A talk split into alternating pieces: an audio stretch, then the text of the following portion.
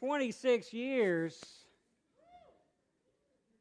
We were 12, I think, when we started this church. Say wow. wow. Say it backwards. Wow. All right, just making sure you're ready to go here today. It's good to see you. Kathy and I feel especially privileged to be here, and it's an honor. We want to thank the pastors and elders for inviting us. And this is Pastor Appreciation Month, so I think you ought to give a hand to your pastors here at New Life.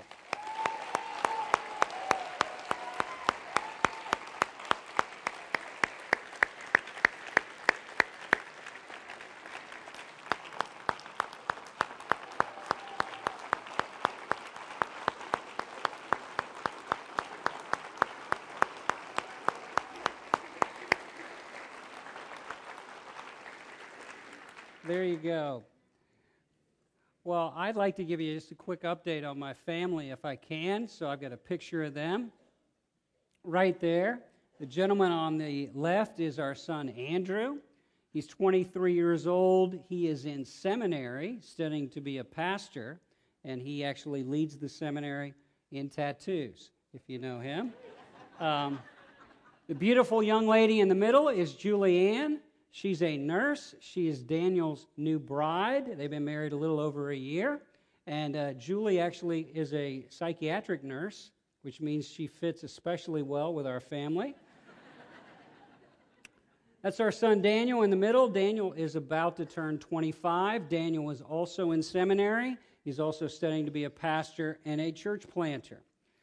Uh, the beautiful lady there is Kathy, who's also right down here. We just celebrated our 30th wedding anniversary. And um, we were 12, I think, when we got married. So, and then the, the, the tall fellow, he's really not that tall, it's just we're all short, is Luke. Luke is 21. He's in graduate school now, uh, studying Christian counseling. So we appreciate your prayers for our family, and I know many of you do, and we want to thank you for that.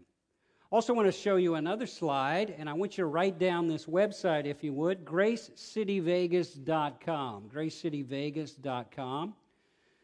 Uh, seven months from now, Kathy and I and Daniel and Julianne and Andrew are moving to Las Vegas, Nevada. God has called us to plant a new church. And uh, Las Vegas is known as what city? Sin City. So we uh, are looking to call our church Grace City Church. When we want to see God, uh, where sin abounds, we would like to see grace abounds. Uh, Las Vegas is a very under evangelized place. Uh, it's also, as you know, a very sinful place. In the part of Las Vegas, there are some good churches in Las Vegas, especially in the suburbs, but the neighborhood God has put on our hearts is uh, just a few blocks from the strip. Our neighborhood has 30,000 people, 37 casinos, five strip clubs, three Mormon houses of worship, three New Age houses of worship, and one evangelical Bible teaching church for 30,000 people. Compare that to Gahanna, which has almost 20 Bible teaching churches um, for 30,000 people. So we appreciate your prayers. Out of uh, our 30,000 people, 1% are, evangel- are evangelized, would call themselves evangelical Protestants, would say that they believe the Bible is the Word of God, Jesus is the Son of God, and they've experienced uh, salvation through the gospel. That's one out of a hundred. Also in our neighborhood is the University of Nevada at Las Vegas, which has 2,000 residential students and a total of 29,000 people come to campus for school every day. So we appreciate you praying for us. We're gathering a team of uh, radical, mission minded young adults to go with us. We have over 20 now as part of our team. And we'll all be moving the end of May and starting a church in Las Vegas. So please pray for us. Um, I was asked to speak today as part of your series on prayer on the subject of warfare prayer. Now, I want to tell you why, uh, if you would ask me this for a certain period of time in my life, I would have been reluctant to talk about it, and I want to tell you why. About 20 years ago, I was uh, had done some study on this and felt like it's something we needed to talk about as a church. And I woke up on a Tuesday morning in incredible pain. Went to the doctor and he examined everything he could examine about me, head to toe, top to bottom, everything he could test. And then he looked at me and he did this. It's not good when your doctor does that, you know? Well, I said, What? What, what is it? And he said, Well, you're, you've got 22 boils. Now, if you don't know what a boil is, picture an infected hair on steroids. It's a, about the size of a dime, a swollen uh, sore on your body. And he said, Look, the, the reality is, if these boils aren't gone soon, I'm going to have to take a razor blade and lance each one of them. He said, Now, what's amazing to me is I've never read in my medical studies of anybody getting this many boils this quickly overnight. He said, he, Doctor's a Christian. He said, What are you preaching on Sunday? I said, Well, I'm going to do a series on um, spiritual warfare angels, demons, and Satan. He said, Bingo.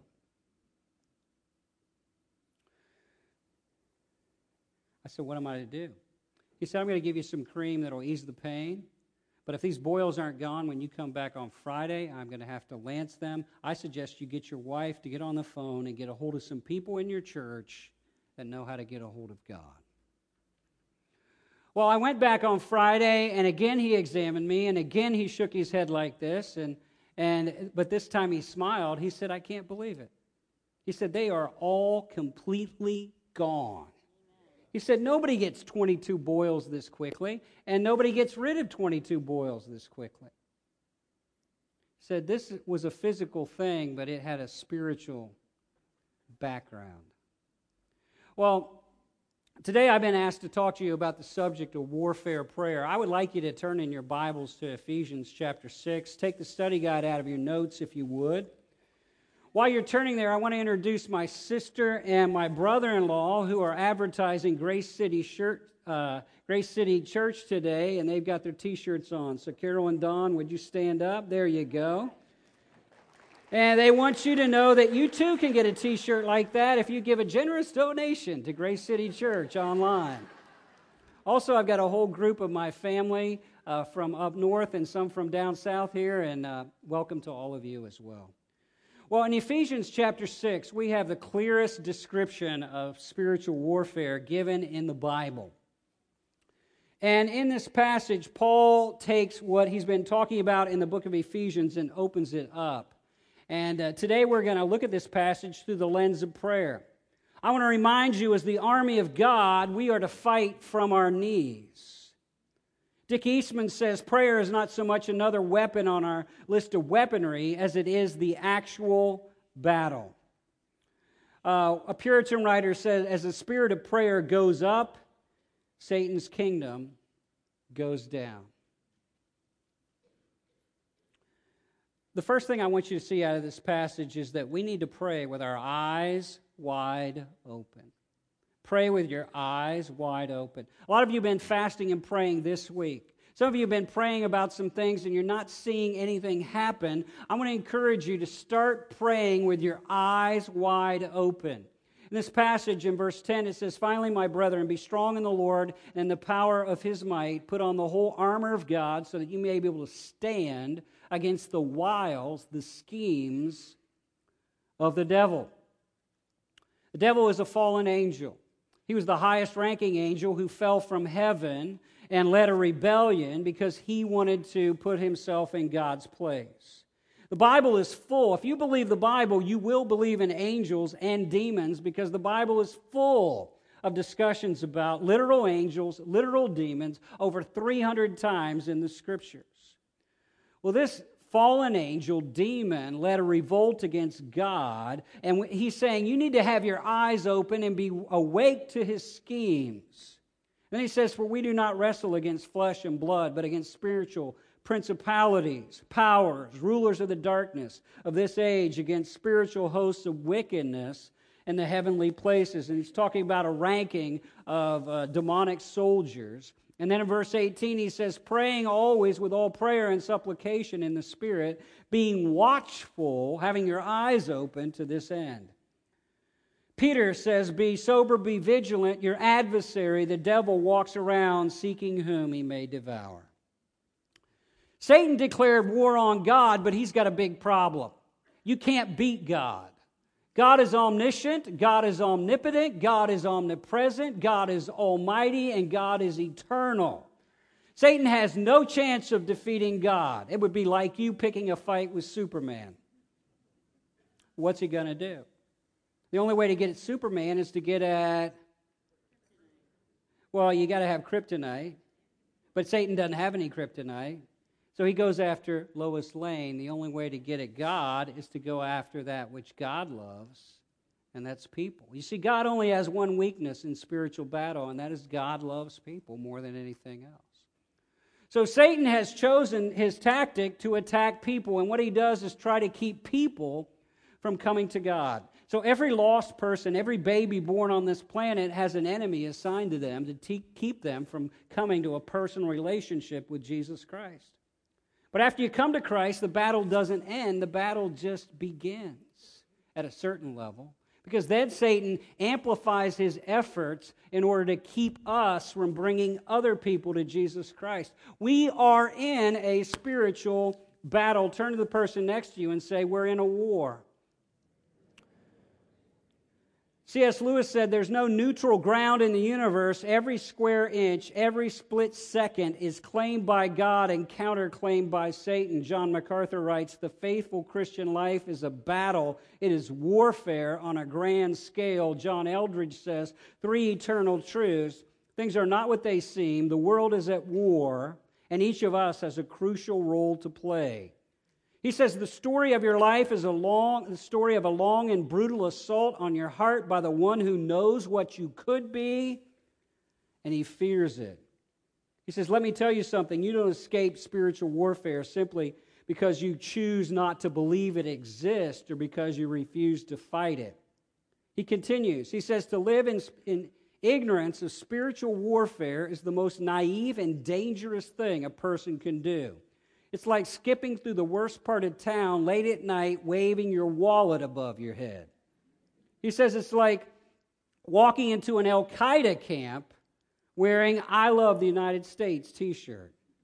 He said it's like swimming in a great, with great white sharks dressed as a wounded sea lion and being smeared with blood.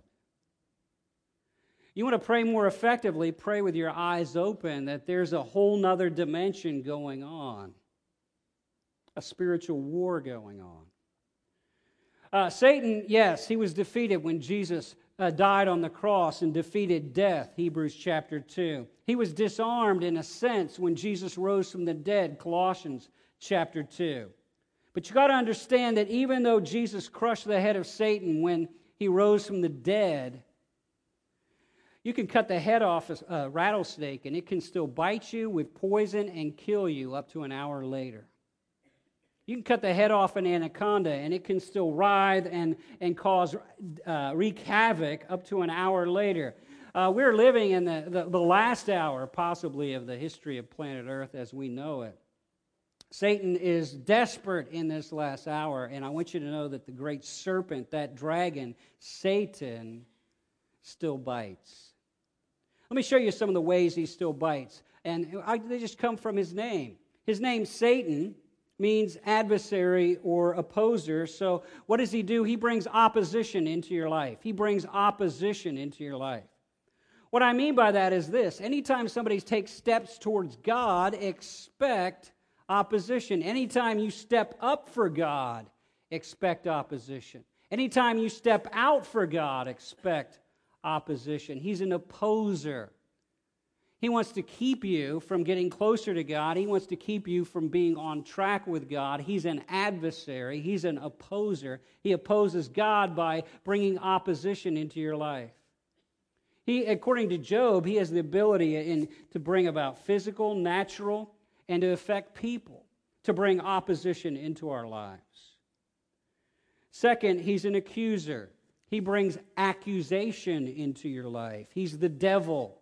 You, every time you say that word, you are in essence saying the word accuser. That's what it means in the Greek slanderer, diabolos, the accuser. Now, he accuses at several levels. To accuse is, is to denounce, to say bad things about. For example, how many of you have ever had this thought go through your head God is not good? Am I the only one? How about God is not real? Or God does not love you? Or God doesn't care about your situation? Or God is not able? Where do those thoughts come from? Why would you come up with that thought? The enemy is accusing God to you. Not only that, he accuses you to other people. Uh, when I was here as, the, as a pastor, on Monday nights, we used to call people uh, who, who were new or who had been absent for a while. And um, one, one Monday night, I called a lady I hadn't seen in a while, and I said, Hey, I haven't seen you in several weeks, and we miss you. And she said, No, you don't. I said, Yeah, we do. She said, No, you don't. She said, I'm never coming back to your church. I said, Okay. Um, why? She said, Well, I know you don't like me. I said, How do you know? She said, The last few times I was there, you didn't talk to me in the lobby. And then she said, The last time you were, I was there, the whole time you were speaking, you stared at me the entire time. and I could read from your eyes that you hate me and don't want me to ever come back. I said, Whoa. I said, You need to know that not once in my life have I ever thought that I didn't like you. If I didn't want you to be a part of our church, I wouldn't have called you tonight. And in fact, Kathy asked me who I was calling, and I said that I was calling you, and we had a discussion of how much we like you and how proud we are of you for raising your daughter as a single mom. I said, Where do you think those accusations came from? She said, The devil? I said, Bingo. He accuses you to other people. So if you've had a, you pray with your eyes wide open, realizing that if somebody's taking a step for God, they will get opposition. So pray against that opposition. Uh, you're going to get hit with accusations. So pray against those accusations. If you've had an interesting situation with somebody and you, they walk away, realize the enemy is going to be saying bad things about you to them. So pray against that. And not only that, he says bad things about them to you. Uh, Kathy and I moved into uh, a house on Brookhill, Brookhill Avenue, just down the road here, that had a garage. And uh, we hadn't been there very long, and um, we had a discussion. How many of you are married? You know what I'm talking about when I say we had a discussion? We had intense fellowship. Is that, is that a better way to put it? We had a fight, all right? Well, we did what people do when they have a fight. She went in the kitchen, is banging around on pots and pans, and I go in the garage and I'm banging around. I don't know what I'm banging, but I'm banging around. And the whole time I'm out there, I'm getting flooded with these negative thoughts about Kathy, about her motives. Why, she doesn't love you. I think, a bad wife. Why, why, she never loved you, really? Oh, what a bad wife. Why, why, she wishes she never married you. And I bang, bad wife. Why, she wishes you guys were divorced. No.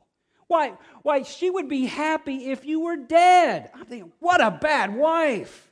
These thoughts are just going through my head, and then the door opens. Kathy, Kathy's standing there with a tear on her cheek, and she said, Honey, I love you.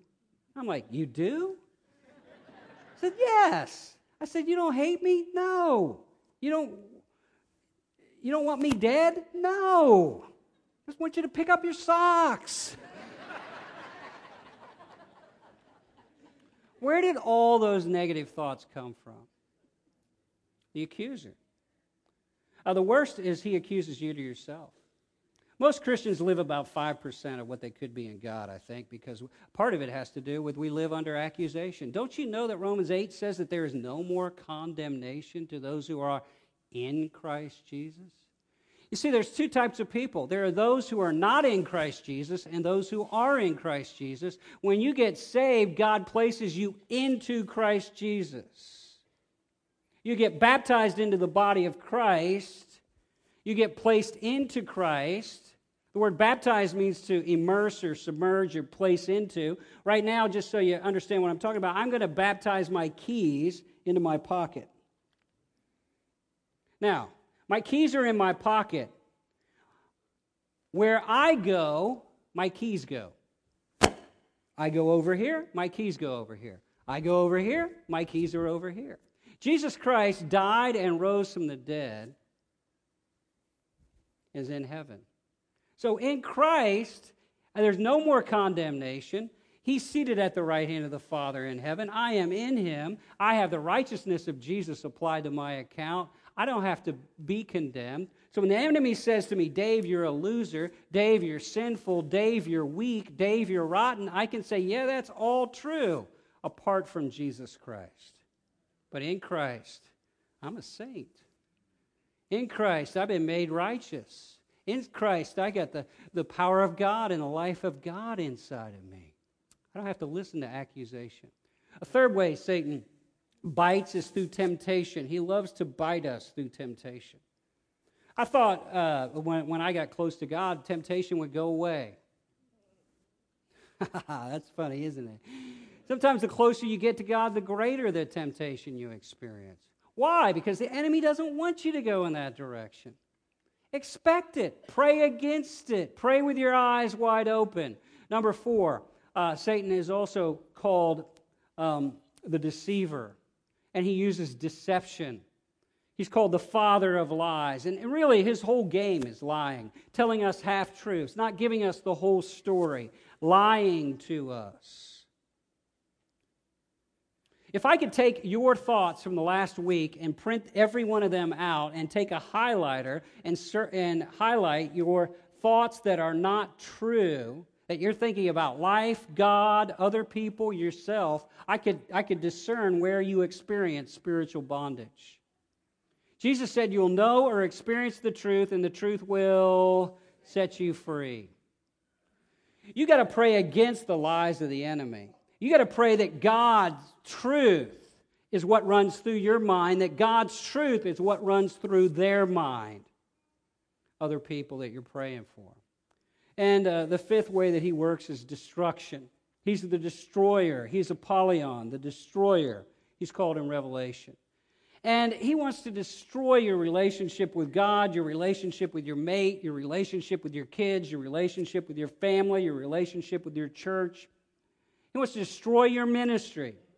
He's a destroyer. And the, the ways that he tries to destroy, one of his, his basic ones is simply distraction.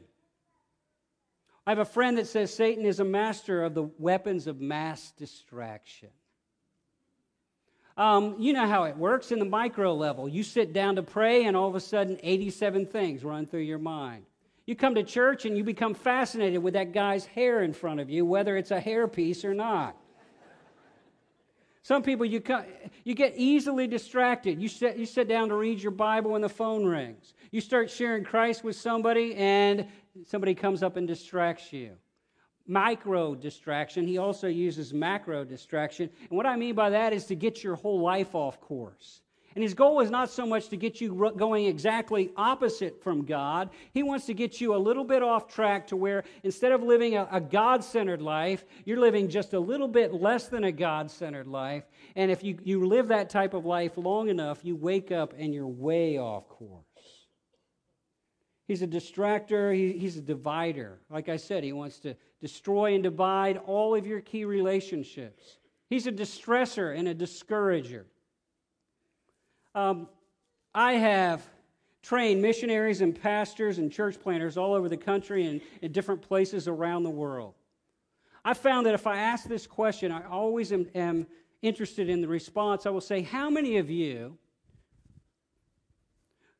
have had a moment in your life when you woke up in the middle of the night, possibly because of a distressing dream, and all of a sudden your mind was filled with a, a barrage of bizarrely negative thoughts, hopeless thoughts, helpless thoughts, distressing thoughts, suicidal thoughts. I'm talking to some of the, the finest Christians. Hands will go up all over the place. I'll have them line up and tell me afterwards, often with tears in their eyes, that when they went to the mission field, or when they committed to become a missionary, or when they accepted God's call to accept a ministry, how that these things have started happening and they keep coming. He's a distresser.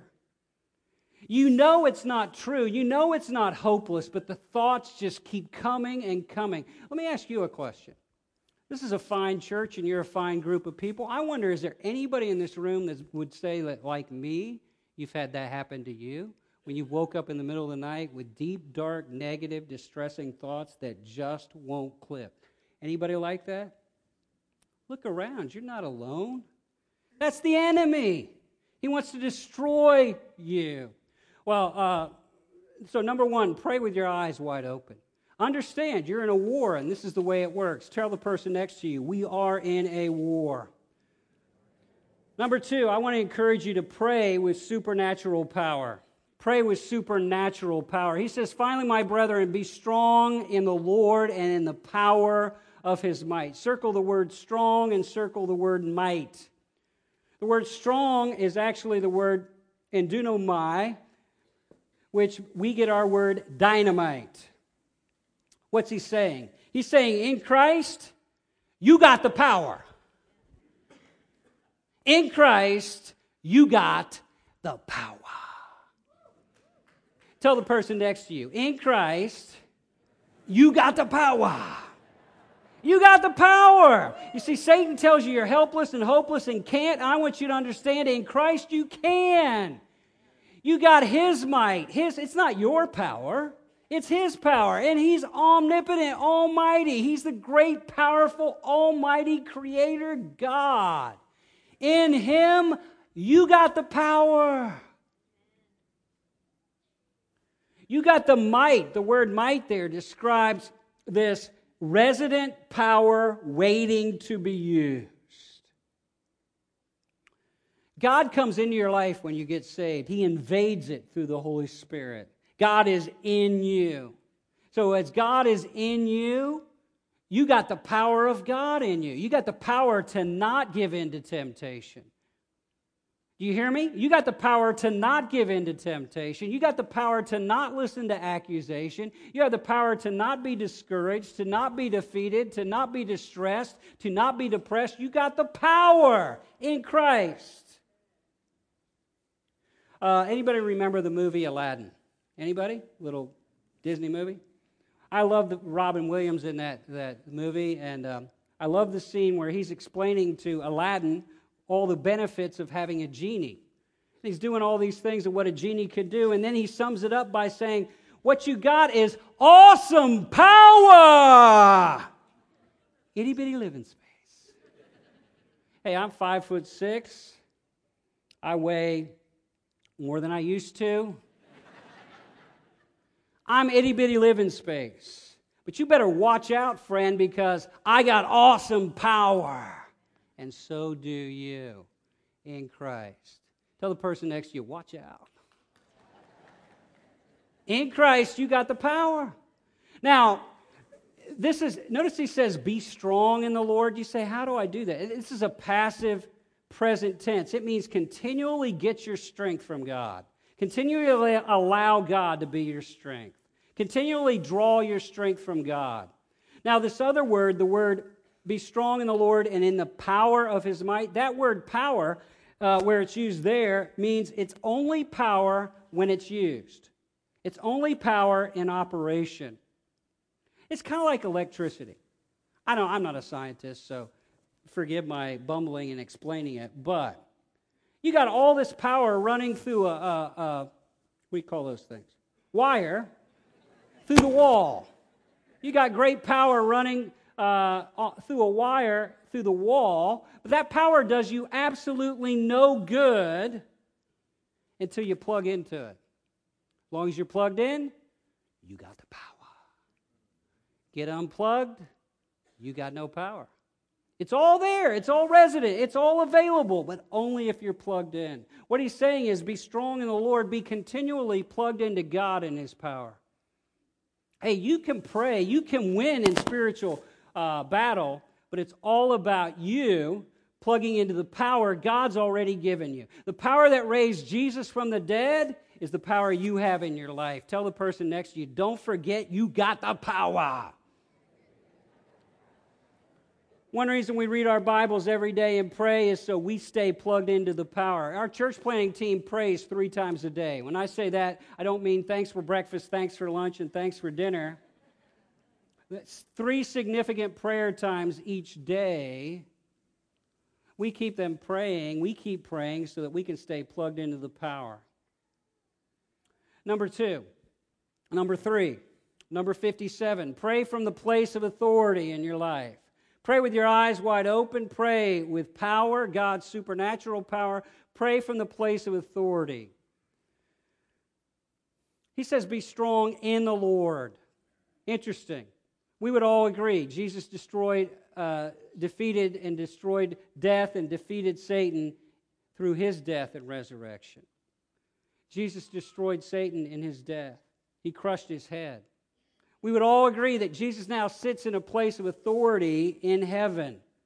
Jesus sits in a place of authority where he has a name above every name in heaven. Notice what Ephesians chapter 1 says. Paul says, I pray for you that the eyes of your heart may be enlightened, that you may know his incomparably great power for us who believe, that power that is like the working of his mighty strength which he exerted in Christ when he raised him from the dead and seated him at the right hand in heavenly realms, far above all rule and authority and power and dominion. That's every satanic thing you can imagine, and every title that can be given, not only in this present age, but in the age to come. God's placed all things under his feet and appointed him the head, the authority over everything for his church Jesus sits in a place of victory. And what I showed you earlier is we've been baptized into Christ. So where Jesus is positionally, we are. So if Jesus is seated at the right hand of the Father, we are there in a place of authority in Christ. Ephesians 1 rolls into Ephesians 2. He says, But God, who loved us, even when we were dead in trespasses and sins, made us alive together with Christ. By grace you've been saved, and raised us up together, and made us sit together in the heavenly places. And he says, In Christ Jesus. Hey, I can pray with greater authority than I can imagine. I can pray with the same authority as Jesus because I have the same position as Jesus. I've been seated in the heavenly places in Christ Jesus. I can pray with a place of authority and victory. Neil Anderson says, Nothing is more foundational to your freedom from Satan's bondage than understanding what God has done for you in Christ and who you are as a result. So now that I am in Christ, I can pray with great authority. When I'm hit with accusation, I can say no I go away, don't believe it, don't accept it. Jesus is Lord of me, and the enemy's got to flee. Now, because I am in Christ, I can pray for people and I can say, Enemy, I shut your mouth in the name of Jesus. You can't speak to this person any longer about these things. You, lies are ceased. God, speak the truth. And I can pray with authority in their behalf. But let me tie this into number four and that is I got to pray with submission. Submission. This is not me telling God what to do. This is me submitting to what God wants to do. He says, Finally, my brethren, be strong in the Lord. Now, this is odd if you're a student of the scripture because uh, you would expect Paul to say, Be strong in Christ, because he uses that phrase 165 times to describe the position of a Christian. But he says, Be strong in the Lord. And I think the reason for that is this the strength we have only comes from our union with God. In other words, let me say it this way you got the power, but you can only apply the power to the extent that you live under His authority as Lord of your life. You got the power, but you can only apply the power to the extent that you live under His authority, Him being the Lord of your life. Every area of my life where I am not experiencing victory is an indication that I need to apply the lordship of Jesus to my life. James writes, God resists the proud but gives grace to the humble. He says, therefore, submit to God. Then you can resist the devil, and then he will flee from you. You say, Dave, I keep getting hit with these anxious thoughts. I, I ask God to take them away. Why is it not happening? Have if you're anxious about your finances, you've not brought it under, and you've not brought it under the authority of God. You're not under His protection, so the enemy's got a free range to shoot at you. But if I submit my financial life to God, then I've got a position where I submitted to God and then the enemy's got to flee from me because I've surrendered it to God. If, if I'm worried about my children, it could be because I haven't submitted my children and given them completely to God. If I'm struggling with gluttony, it could be because I haven't submitted my appetites to God. If I'm struggling with lust, it could be that I haven't submitted my mind and my relationships to God. Any area of my life where I'm not experiencing the powerful victory of God is a great indication that it's a part of my life that hasn't been surrendered to the lordship of Jesus Christ. When I submit to God, then I have the power to resist the devil and he must flee from me. God brings protection and power when we come under his authority. If I'm living any part of my life that's not submitted to God, those are areas of my life where the enemy has room to work. In the same way, more specifically, my prayers will have more power, but only as they are in submission to the will of God. Listen to what John chapter 5 says. He says, But this is the confidence that we have in him. If we ask anything according to his will, according to his will, in submission to his will, he hears us. And if we know that He hears us, whatever we ask, we know that we have the petitions that we asked of Him. You see, powerful warfare prayer is not me telling God what to do. It's me praying and submitting and surrendering and finding out what God wants to do, and then praying, Thy kingdom come, Thy will be done on earth in this situation, just as it's done in heaven. I, as a result, I, I spent a lot of time praying about what to pray about. Because when I, I can ask all day for things, and if it's not what God wants to do, the answer is no. But if it is what God wants to do, then God promises again and again and again to send the answer. So if you're not praying and seeing answers to your prayer, it could be because your eyes aren't wide open to see how the enemy's working. It could be because you're not praying out of the power that's resident right there. You're not plugged in. It could be because you're not praying from your position of authority. And it could be because you're not praying out of a heart of submission to God and His will in this situation. Well, the last thing I want to give you when it comes to praying with power, praying in victory, praying spiritual warfare prayers is learning to pray with stubborn resiliency. Notice what it says in uh, Ephesians chapter 6 Put on the whole armor of God so that you may be able to stand against the wiles of the devil.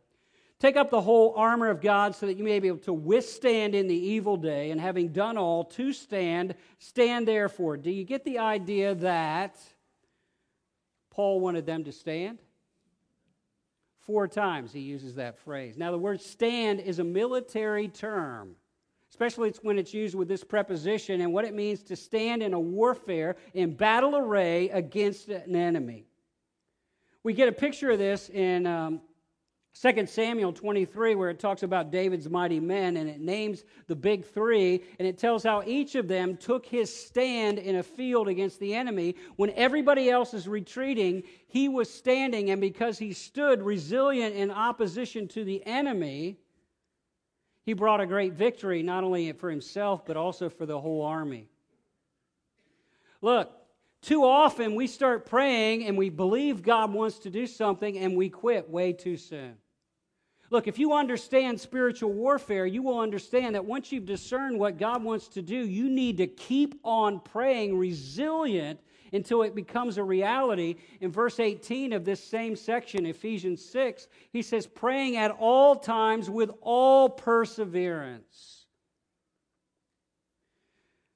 Let me give you an example. Daniel chapter 10. We have the story of Daniel reading and discerning that God's going to do something in the future, and he prays and fast for one day for direction and insight and revelation, and nothing happens. So he prays the second day and fast.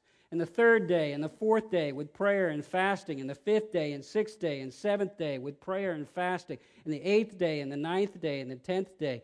21 days he prays and fasts. At the end of 21 days, Gabriel, the angel, shows up. Listen to what Gabriel says to Daniel in Daniel chapter 10. He says, Don't be afraid, Daniel. From the first day that you purpose to understand and humble yourself before your God, your prayers were heard, and I came because of your prayers. God, as soon as he prayed a prayer within the will of God with a submissive heart from a place of authority, God sent the answer. But it took 21 days to get delivered. Verse 13 of Daniel 10, he says, But the prince of the kingdom of Persia opposed me for 21 days.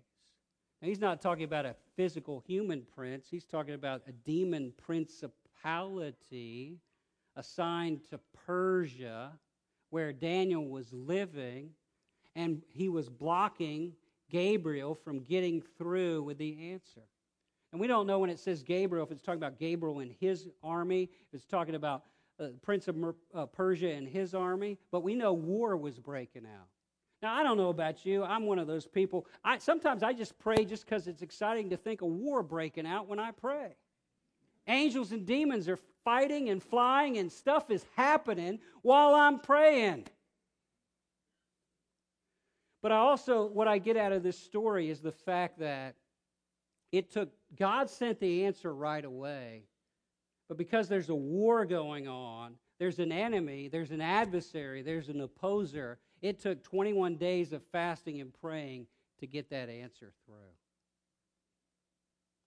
George Mueller is probably the greatest man of prayer we have a record of. He has listed in his prayer journal 10,000 answered prayers. He supported 10,000 mission 10,000 orphans by prayer and faith alone. Amazing man of prayer. He makes the statement that most of his prayers were answered immediately, but the big ones took much longer. The big ones took much more prayer. Often, he would double the amount of times he was praying each day about that particular situation to get as many prayers as he could to get the answer through as quickly as he could. He tells story after story of how by keeping praying, God worked. In fact, he tells about uh, five young men that got saved after 52 years of prayer. One got saved after 18 months, one five years later, one six years later, one at his funeral, and one a week later. Just before this service, Carol, Kelly Pryor came up to me and said, after 50 years of praying for her father in law, he got saved. Look, we got to pray with stubborn resilience. We got to take our standing in Christ and keep standing and keep standing and keep standing and keep standing in prayer until God sends the answer. I was preaching on this subject a few years ago. I gave an invitation to, to make a commitment to pray for loved ones until God brings them home. As a result of this invitation, there were many people praying. There was one couple off to my left who were just sobbing and weeping and broken.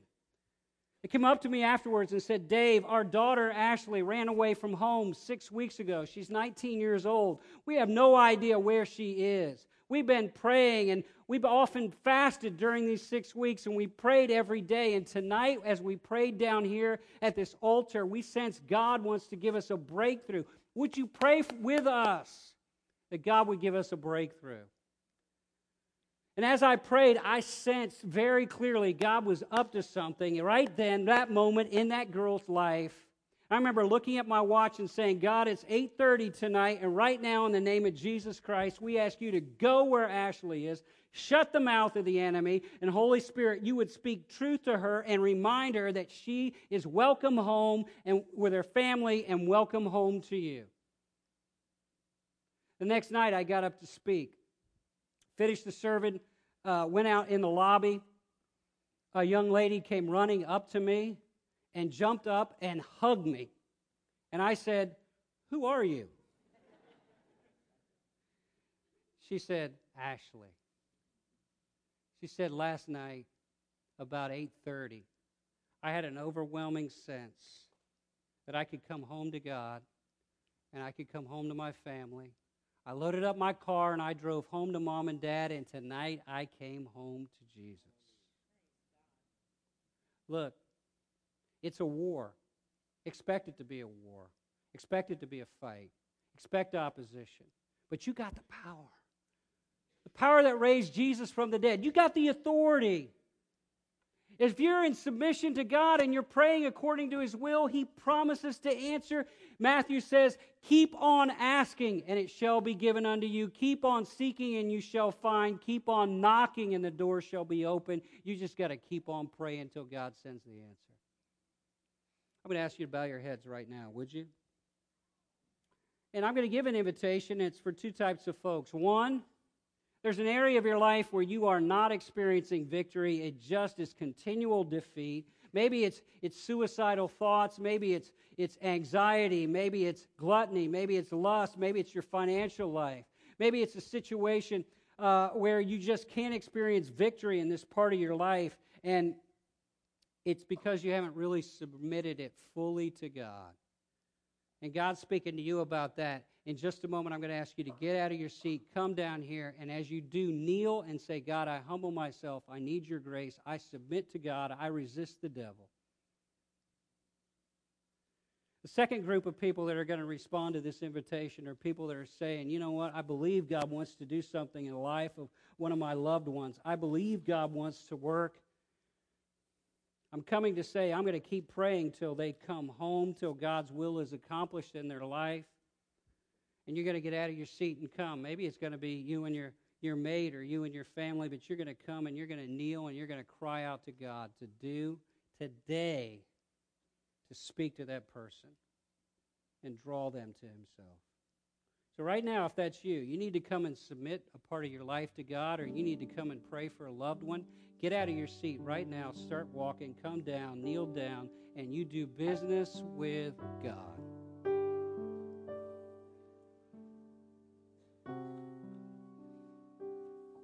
This time is not about anybody else, it's about you and God and what God's been saying to you the last 40 minutes. What God's doing in your life, what God's wanting to do, what God's wanting to see, God's will being accomplished on this earth.